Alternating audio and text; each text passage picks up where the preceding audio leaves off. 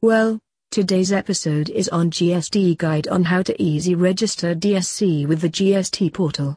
SAG-Infotech has shared tips on the easy register DSC with the GST portal while detailing its features.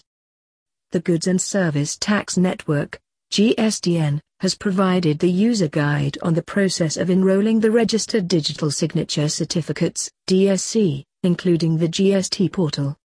So let's start.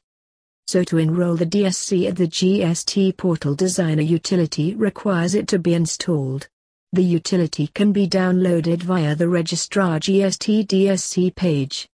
The registration is on the grounds of the PAN card and only Class 2 and Class 3 DSC are accepted on the GST portal.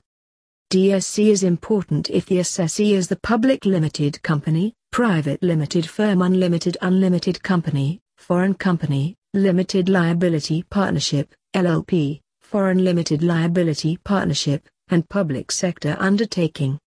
So to enroll for DSC within the GST portal for the new registration tap on the register link then choose the temporary reference number, TRN, option, in the temporary reference number, TRN, field, enter the TRN received, and tap on the continue button. Type the OTP in the mobile or email OTP field that you had received in the mobile number and email address. OTP is valid for 10 minutes. The OTP is however the same for both sending to the email or in the mobile number. If the OTP is not valid then you can try again by tapping the click here to resend the OTP link. The OTP is then obtained on the enrolled mobile number or email again. Enter the new received OTP again tap on the Services and Registrar or update the DSC command. If the previous registration log into the GST portal with the valid credentials and go to the My Profile link. Tap the Register or update the DSC link. The Register Digital Signature Certificate page is shown. In the PAN card of permitted signatory drop-down list opt the PAN of the permitted signatory which one needs to get registered.